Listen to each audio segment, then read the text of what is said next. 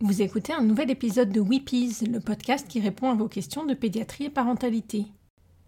Aujourd'hui, deuxième partie de mon entretien avec le docteur Catherine Guéguin, pédiatre spécialisée dans le soutien à la parentalité, auteur de plusieurs ouvrages passionnants, notamment pour une enfance heureuse, repenser l'éducation à la lumière des dernières découvertes sur le cerveau.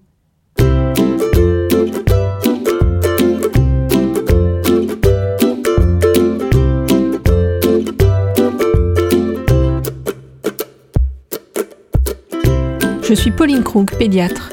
Dans ce podcast, je tenterai de partager avec vous des informations variées autour de l'enfance, avec l'aide d'autres professionnels, et je vous donnerai la parole à vous, parents, ainsi qu'à vos enfants. Weepies, c'est le podcast des Wonder Pédiatres, un groupe de pédiatres dynamiques et connectés qui échangent quotidiennement sur leurs pratiques. Je vous invite à écouter le premier épisode de mon entretien téléphonique avec le docteur Catherine Guéguin. Elle nous a parlé d'empathie, de confiance, d'écoute, de communication non violente.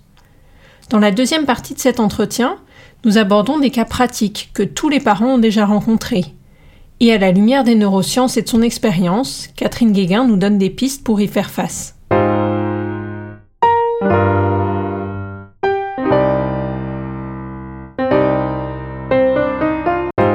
Est-ce que je peux vous demander quelques petits exemples un peu pratiques? Parce que je sais que les parents aiment ça. Bon, vous n'avez pas de recette, mais vous avez peut-être des pistes, un peu de réflexion. Mais par exemple, un petit nouveau-né qui pleure, on sait combien ça peut être euh, usant, déstabilisant, fatigant. Ça demande beaucoup, beaucoup de ressources. Et on entend souvent des conseils très contradictoires. Nous, pédiatres, on n'a pas été formés du tout. Donc, on entend beaucoup de pédiatres dire, euh, faut pas le prendre dans les bras, vous allez en faire un capricieux, faut le laisser pleurer. Euh, voilà, vous, qu'est-ce que, enfin, j'ai une petite idée, mais est-ce que vous pouvez me dire ce que, ce que vous en pensez? Oui. Alors, d'abord, euh, savoir, nous on le sait, nous pédiatres, hein, les pleurs sont la première cause de maltraitance, hein, et même de mort chez l'enfant. Oui, tout à fait. parce que c'est extrêmement difficile pour les parents d'entendre leur enfant pleurer. D'abord, toujours la même chose, le parent doit accueillir sans culpabilité ses émotions. C'est-à-dire de se dire, eh ben oui, pour moi, euh, c'est très énervant, les pleurs de mon enfant. C'est très fatigant. Euh, j'en peux plus. Il doit pouvoir accueillir ça. Parce que dès qu'on accueille nos émotions désagréables, eh bien, ça calme l'amygdale cérébrale qui sécrète les molécules de stress. Donc déjà, avoir de l'empathie pour soi-même. Pour soi-même, toujours, toujours, toujours. Avoir de la compassion pour soi-même. De dire, ben oui, c'est très difficile d'être parent et euh, d'accepter que mon enfant pleure. Une fois qu'on fait ça, eh bien, on est déjà beaucoup plus ouvert à comprendre que notre enfant aussi, lui, est traversé par plein d'émotions. Et de se dire, eh bien, qu'est-ce qu'il veut dire, mon enfant? Et de se dire, je suis capable de comprendre pourquoi mon enfant pleure. Est-ce qu'il pleure parce qu'il est énervé? Parce qu'il est donc en colère, parce qu'il a chaud, parce qu'il a froid, parce qu'il a envie d'être pris dans les bras, parce qu'il veut que je change sa couche, parce qu'il veut être changé de position, euh, parce qu'il est triste, vous voyez Et se dire qu'on est capable progressivement de comprendre son enfant. Ensuite, de se dire, bon, ben là, je crois qu'il pleure parce qu'il est énervé. Et ensuite de lui dire, est-ce que là, c'est parce que tu es énervé. Aide-moi à te comprendre. Et je peux vous assurer que moi, je faisais ça avec les parents et que les parents me disaient, ben oui, quand je lui dis, ben là, je crois que tu es énervé, l'enfant nous dit que oui, c'est bien ça. Donc, vous voyez, être connecté aux émotions de son enfant. Et plus on se connecte aux émotions de son enfant, plus on le comprend, plus soi-même, on voit que oui, on arrive à être parent. Et ça, ça nous rassure, ça nous sécurise, parce que la plupart des parents, surtout quand c'est le premier enfant, se disent mais, moi, je ne sais pas être parent, j'y arrive pas, je ne comprends pas pourquoi, mon enfant pleure. Donc, toujours rassurer le parent dans ses compétences et lui dire mais vous savez, être parent, comprendre son enfant, ça s'apprend et vous pouvez progresser. Et si vous n'y arrivez pas, si vous sentez que vous allez vous énerver, euh, le frapper, hein, parce que moi j'aime pas ce, ce, terme de secouer, hein, parce que c'est très très édulcoré. Oui.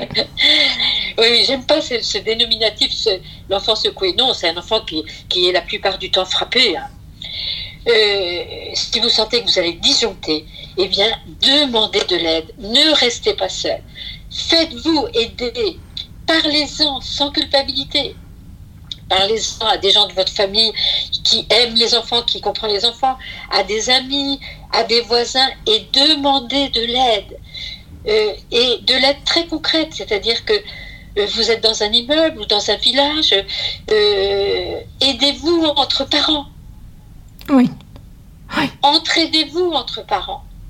Vous voyez, pour moi, c'est extrêmement important d'oser demander de l'aide. Et, quand on est parent, on ne peut pas élever ses enfants tout seul. C'est trop compliqué, trop difficile. Donc, il faut se faire un réseau d'autres parents ou de familles qui peut nous aider quand on n'en peut plus.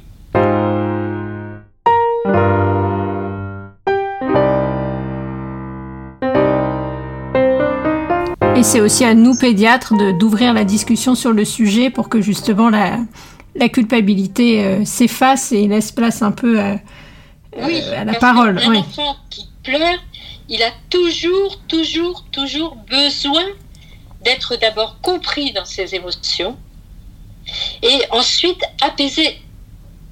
Il ne faut jamais, jamais laisser pleurer un enfant. Et qu'est-ce que je disais aux parents?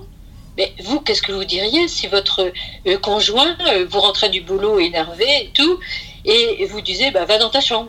Oui, c'est ça, va te coucher. Euh, oui. Voilà. Donc, à n'importe quel âge, même moi, à mon âge, si je pleure, j'ai besoin d'être comprise par mon conjoint. Bien sûr. Vous voyez? Donc, il n'y a pas d'âge pour répondre à, à, à, quelqu'un qui pleure. Parce que vous voyez, il y a plein de pédiatres qui disent Ah oui, eh bien, on répond à ses, pleurs jusqu'à tel âge. Mais pour moi, c'est incompréhensible. On ne pleure jamais pour rien. On pleure pour dire toujours quelque chose. Et donc, dans notre rôle de parent, c'est de comprendre pourquoi notre enfant pleure. il faut toujours, toujours répondre aux pleurs de l'enfant. Et ça passe aussi par ce qu'on appelle le maternage, donc le porter, le... Absolument, absolument. Et le maternage, c'est d'abord euh, euh, donner de l'affection à son enfant. Vous voyez, euh, porter son enfant comme ça, parce que vous voyez, il y a, une mode du portage. Porter son enfant comme ça, pour moi, ça ne veut strictement rien dire s'il n'y a pas de sentiment derrière. Bien sûr. Donc, je préfère mille fois une mère qui câline son enfant de temps en temps dans la journée quand elle, elle se sent disponible, plutôt qu'une une mère qui porte son enfant toute la journée euh, sans aucune connexion à son enfant. Et on sait que le maternage va avoir des effets extraordinaires. Le vrai maternage, c'est-à-dire donner de l'affection à son enfant, le câliner, va avoir un effet extrêmement important pour l'évolution du cerveau. Il va euh, avoir une, une action sur le BDNF, qui est une molécule très importante pour le développement de, des neurones et il permet à tout le cerveau, cortex préfrontal, cortex orbitofrontal, de se développer au maximum de ses possibilités. Donc c'est extrêmement, extrêmement important.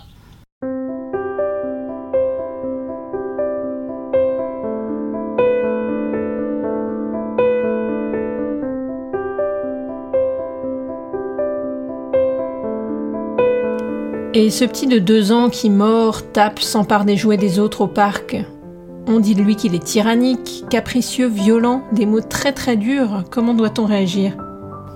Bien, grâce à ces nouvelles connaissances, on sait que euh, un enfant de deux ans, même jusqu'à souvent quatre ans, hein, euh, il n'est pas méchant.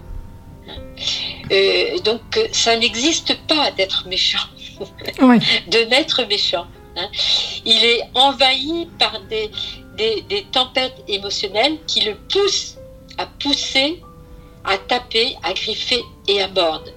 Et donc, qu'est-ce qu'il faudrait faire? D'abord changer de regard sur l'enfant, d'avoir au contraire beaucoup de compassion pour lui, en se disant, ben, il ne sait pas gérer ses émotions. Et ensuite, l'aider à exprimer ses émotions. Souvent, c'est très difficile quand on a une grosse tempête émotionnelle. Et l'adulte, c'est totalement contre-intuitif. Il faudrait qu'il d'abord, il l'apaise. Il essaye de, euh, avec une voix très douce, de l'approcher et de le, de le câliner. Ça ne veut pas du tout dire qu'on est laxiste. Oui, on pose un cadre, mais oui. il, faut l'apaiser pour qu'il sécrète moins de cortisol et ensuite l'aider à exprimer ses émotions.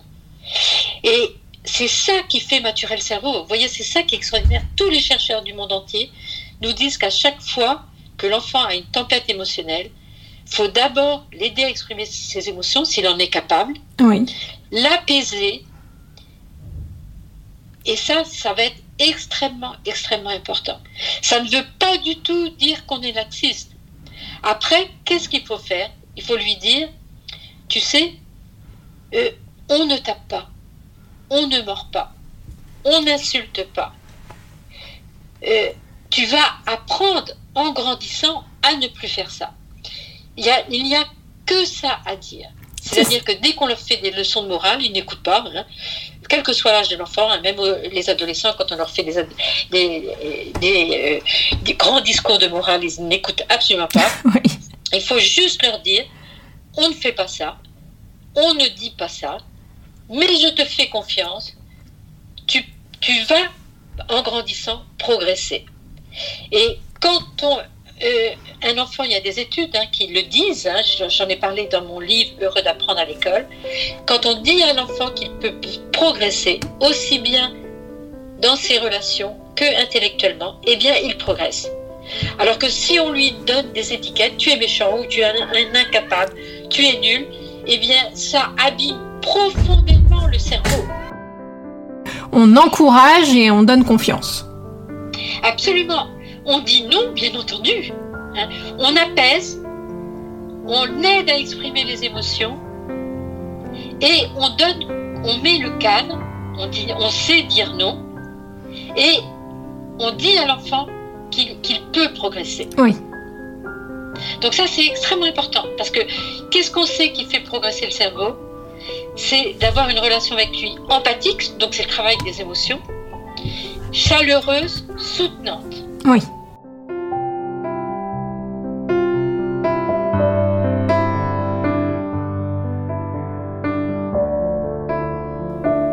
J'ai deux ans. Je ne suis pas fait pour rester tranquille, ne rien toucher, attendre mon tour, faire la queue ou rester silencieux tout le temps. J'ai besoin de mouvement, d'exploration, d'aventure et d'utiliser mon corps tout entier pour découvrir le monde. Laissez-moi jouer. Faites-moi confiance, j'apprends.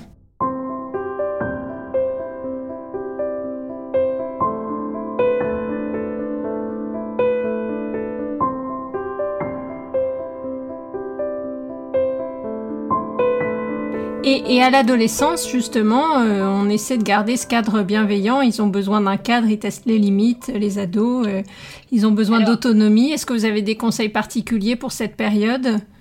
Oui, l'adolescence, c'est une période passionnante et extrêmement intéressante. Et il ne faut pas que les adultes redoutent, euh, il ne faudrait pas que les adultes redoutent l'adolescence. Parce que une adolescence pathologique, c'est rarissime. Oui.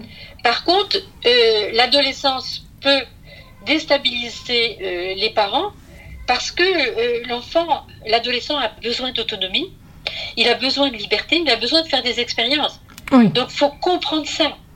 Et il a besoin d'échanger avec son parent, mais pas d'échanger en, lui faisant de la morale.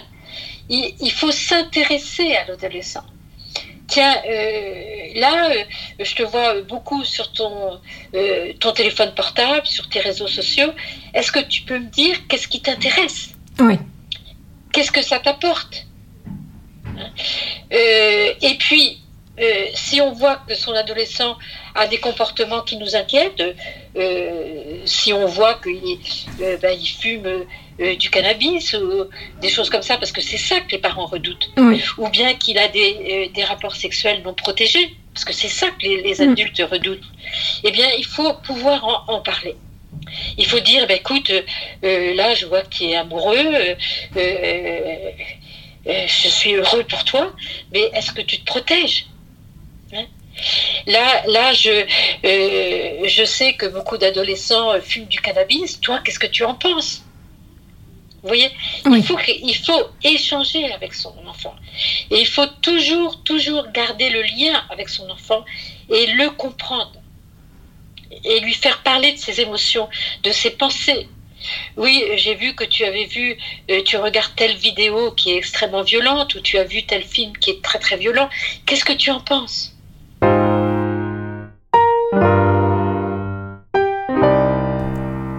Merci infiniment Catherine Guéguin pour ce long entretien. J'ai appris plein de choses et je pense que nos auditeurs aussi. Je rappelle la parution récente de votre livre aux éditions des Arènes, L'être à un jeune parent. Il est très abordable, facile à lire et à appréhender, et rempli de bons conseils à mettre en œuvre pour construire une belle relation avec son enfant. Vous savez peut-être qu'enfin, une loi a été promulguée en juillet 2019 pour lutter contre les violences éducatives, qu'elles soient corporelles ou verbales psychologiques. À nous, parents, pédiatres, enseignants, de partager ce podcast et de faire connaître les publications de Catherine Guéguin pour faire changer le regard sur l'éducation de nos enfants.